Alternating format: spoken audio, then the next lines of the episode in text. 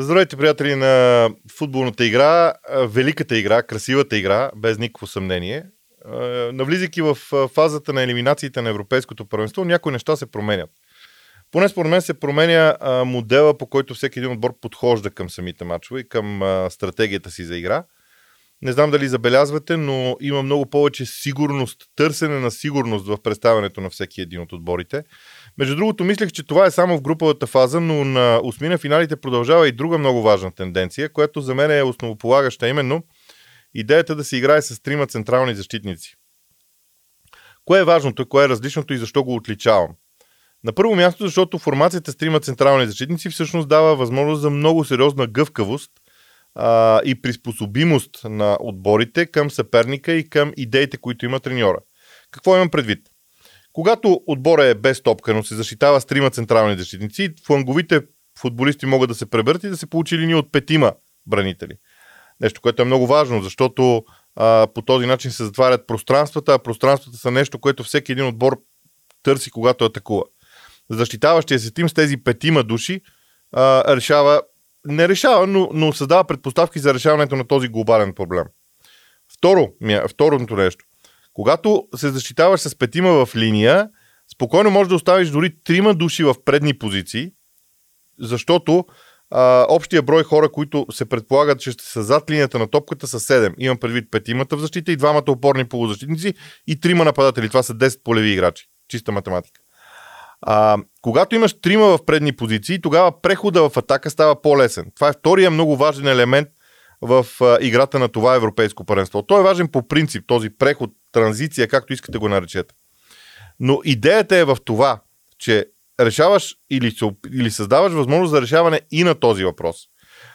Когато имаш трима централни защитници, естествено двамата флангови футболисти могат и те са призвани да а, играят по фланговете. И това нещо а, решава друг въпрос широчината в играта. Винаги имаш човек, който е на тъча, към когото обикновенно може да бъде подадена топката и който да участва в изнасянето на топката. А, като сложим това, че най-големият проблем за това да имаш плеймейкър на терена е факта, че а, ти трябва да го сложиш зад гърба на единствени или на двамата нападатели и тогава губиш хора по фланговете. С тази формация а, и това се решава като въпрос. Разбира се, всяка една система на игра в футбола може да бъде приспособена за целите на съответния отбор. Но факта, че все повече отбори прилагат идеята с трима централни защитници, говори за това, че тази а, формация ще се наложи трайно на европейското първенство а, от отборите, които не искат да доминират топката. Сега, вероятно силните, качествените отбори няма да играят с трима централни защитници. Те ще искат да доминират владението на топката. Това не е толкова просто чрез тях, чрез трима централни защитници. Но дори тогава, ако си м- достатъчно подреден като е, отиграване на топката, и това може да стане, защото дясно стоящи от тримата централни и ляво стоящи от тримата централни могат да отиват леко напред при разиграването на топката и да участват. Тоест, тази формация започва да набира сила. Виждаме го в осмина финалите. Дали това ще продължи като тенденция за напред, не мога да кажа. Но на мен ми се струва, че доста отбори промениха идеите си буквално в последния момент точно с тази цел. Другия важен елемент е броя на ударите. Много разсъждавам от началото на Европейското първенство, защо броя на ударите към противниковите врати е толкова голям. Много хора твърдят, че това се дължи на факта, че отборите а, така м- се стремят чисто математически, колкото повече удара отправят, толкова по-голяма вероятността да вкарат гол, което формално погледнато е така.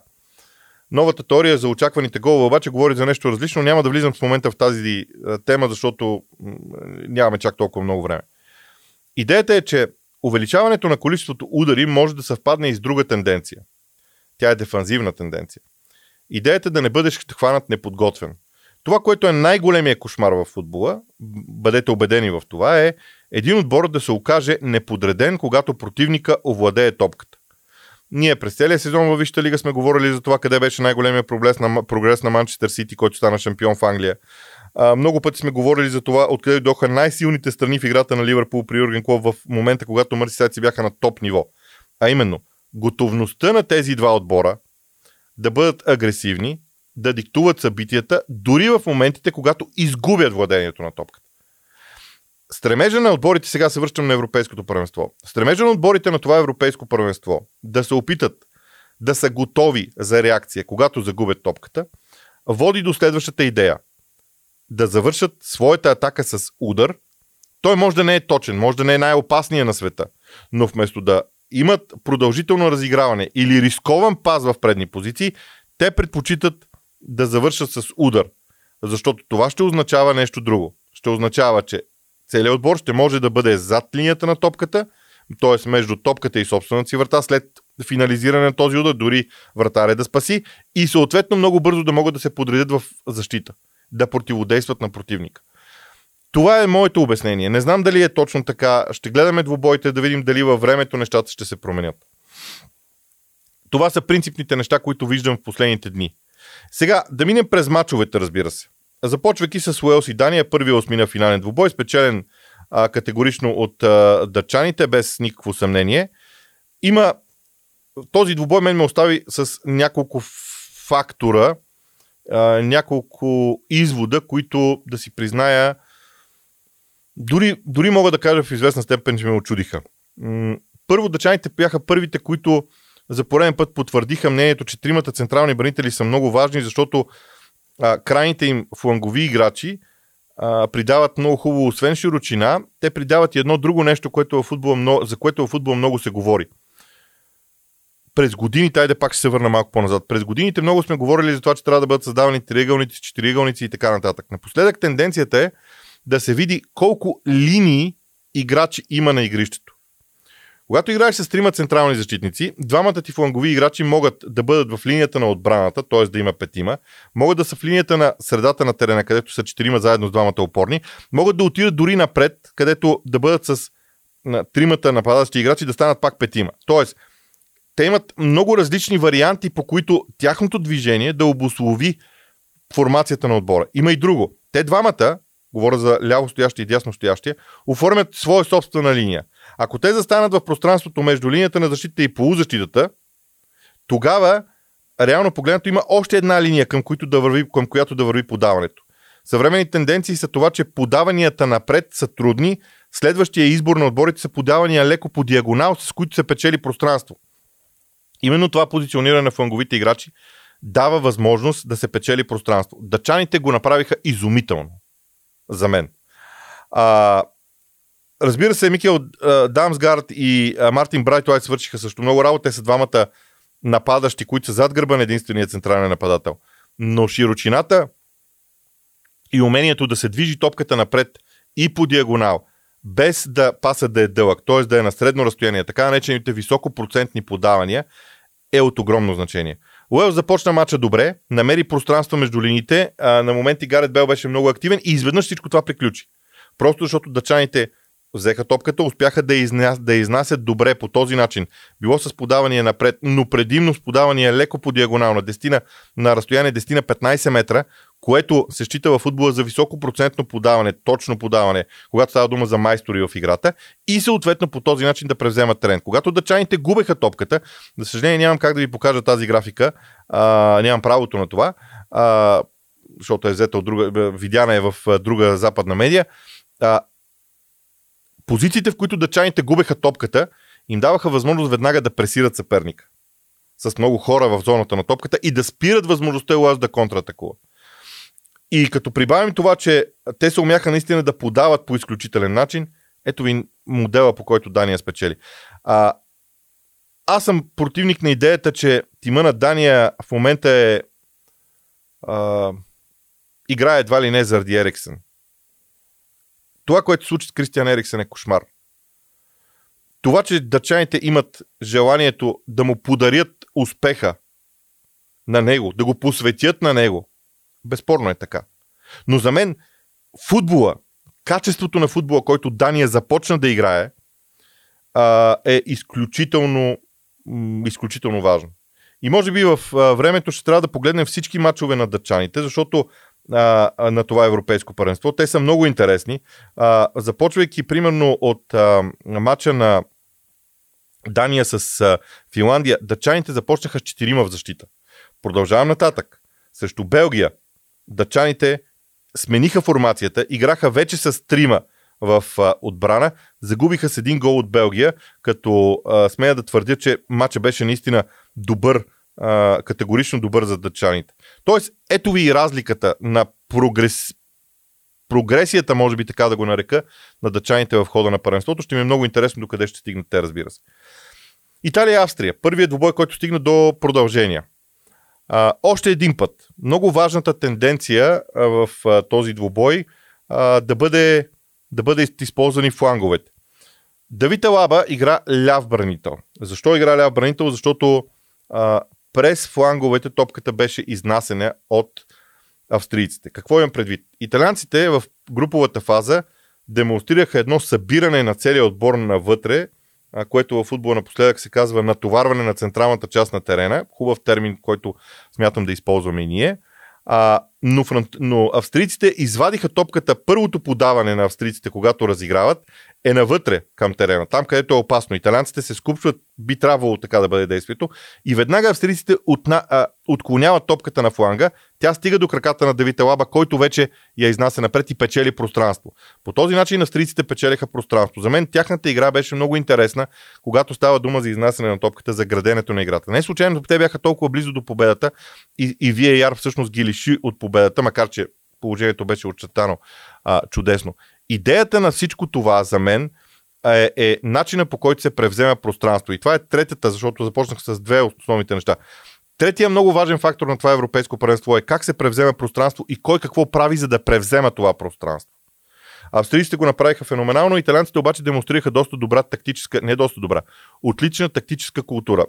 Признавам си, че за пореден път мен италианците не ме впечатляват, но много пъти сме гледали първенства, на които отборите, които не впечатляват, стигат много далеч. Италианците обаче са майстори на това да се нагодят към играта на съперника.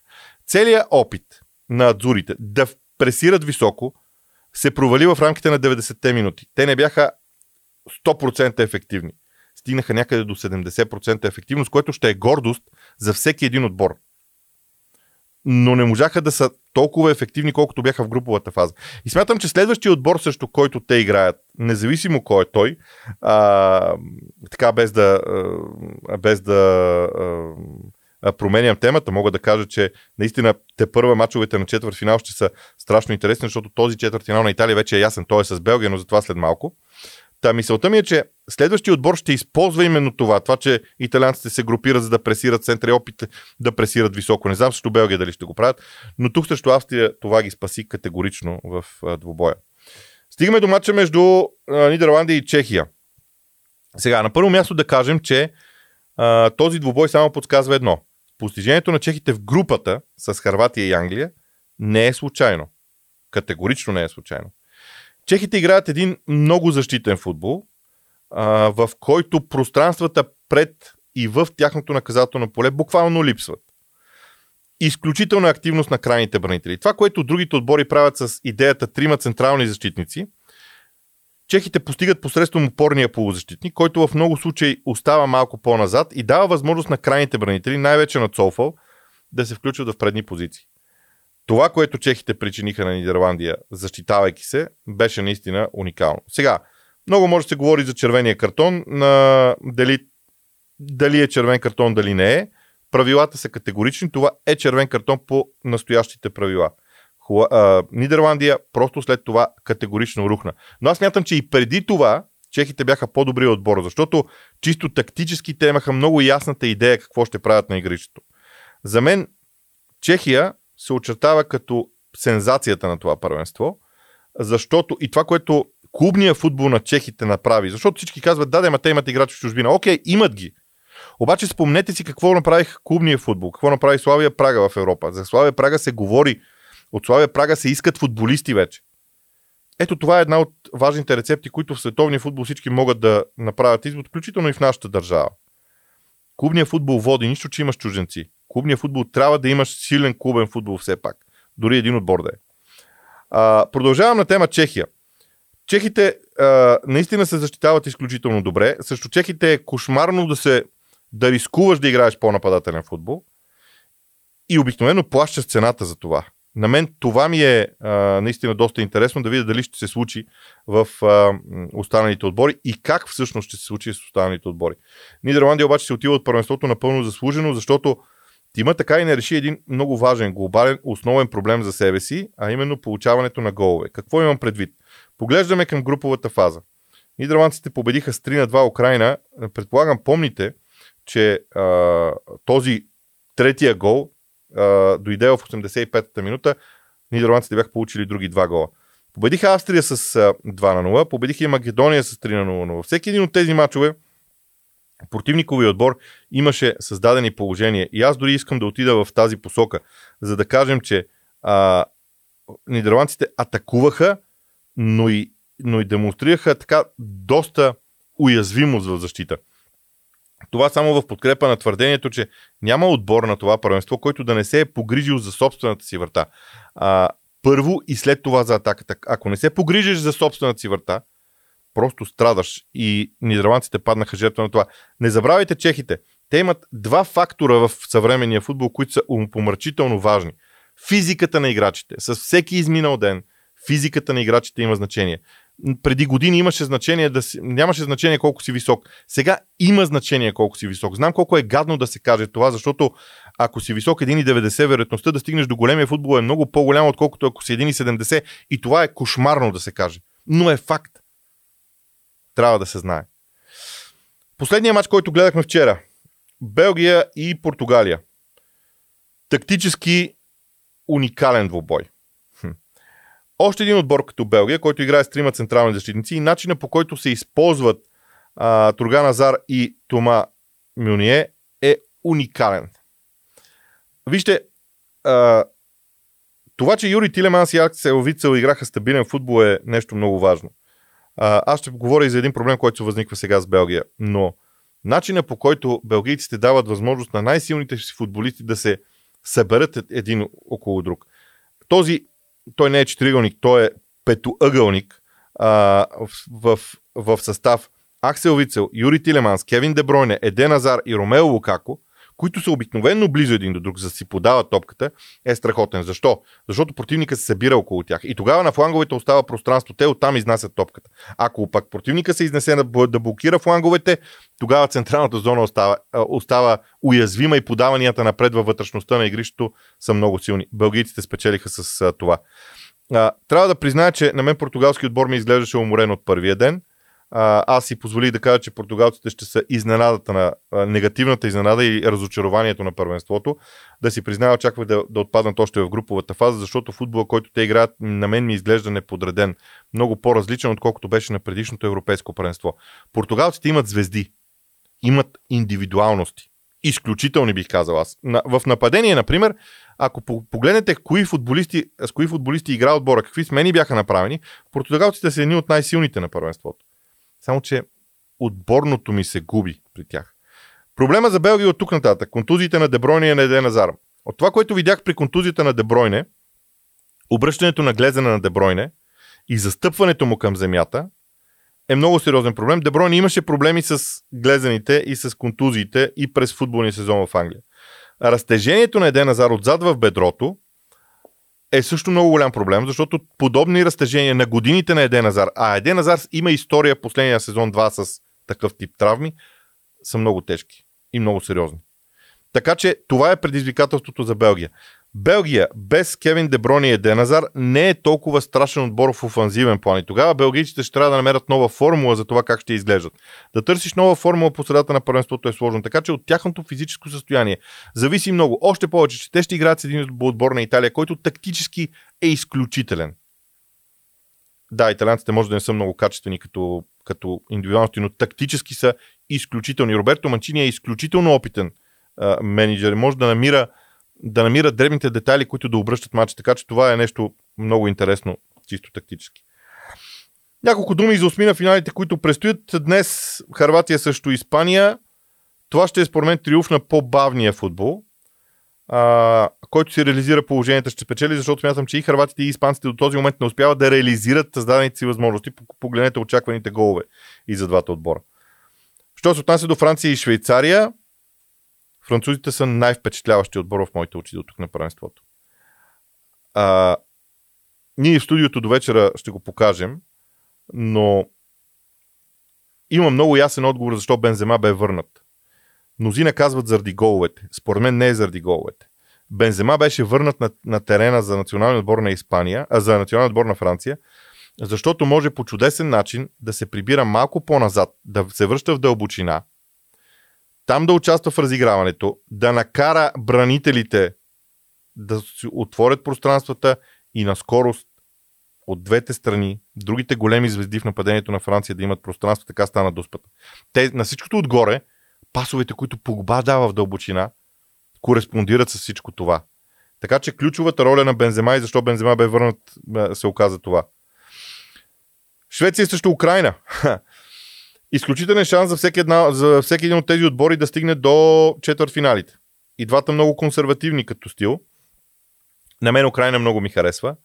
Аз никога не съм бил почитател на футболиста Андрей Шевченко, но на треньора със сигурност започвам да ставам, защото Андрей Шевченко е успял да вмени в, на отбора си много скорост по фланговете и умението да използват крилата, а, за да прогресират.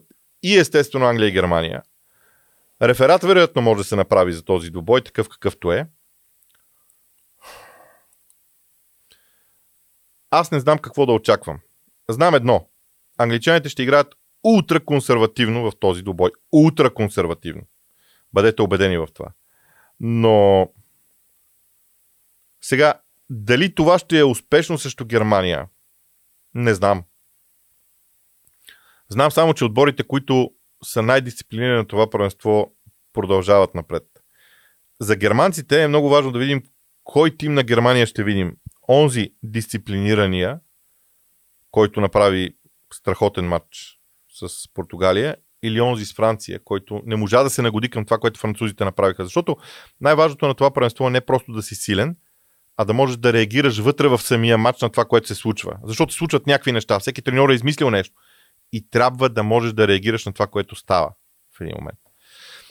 Но тук с а, м, така всичко, което казахме за осмина финалите, предстоят ни а, и днес и утре вълнуващи матчове. Вие, вие очаквайте още епизоди от а, Лигата на джентълмените и разбира се, следете прогнозите. Не претендирам да правя най-силните прогнози, по-скоро се надявам, че тези прогнози ви дават възможност да се замислите за това какво може да стане в даден двубой. Хубав ден!